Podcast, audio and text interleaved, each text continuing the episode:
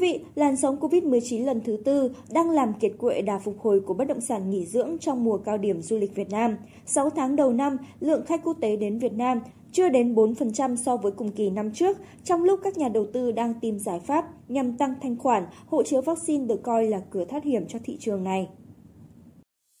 Tác động liên tiếp của dịch bệnh khiến thị trường này trong 6 tháng đầu năm chưa thể phục hồi như mong muốn. Nhưng điều đó không có nghĩa là các nhà đầu tư quay lưng với thị trường. Nhiều quốc gia trên thế giới đã đạt miễn dịch cộng đồng.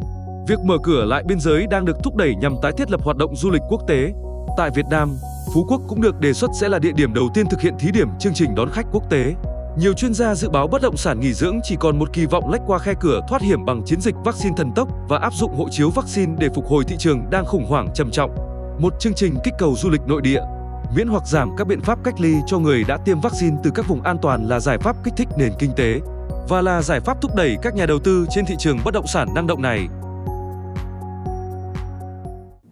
Các nhà đầu tư khi trải qua hơn một năm bị ảnh hưởng của Covid-19 đã lường trước phần nào các thách thức phía trước, nhìn ở chặng đường dài, khi du lịch được coi là ngành kinh tế mũi nhọn thì chắc chắn bất động sản nghỉ dưỡng sẽ có cơ hội phát triển tốt.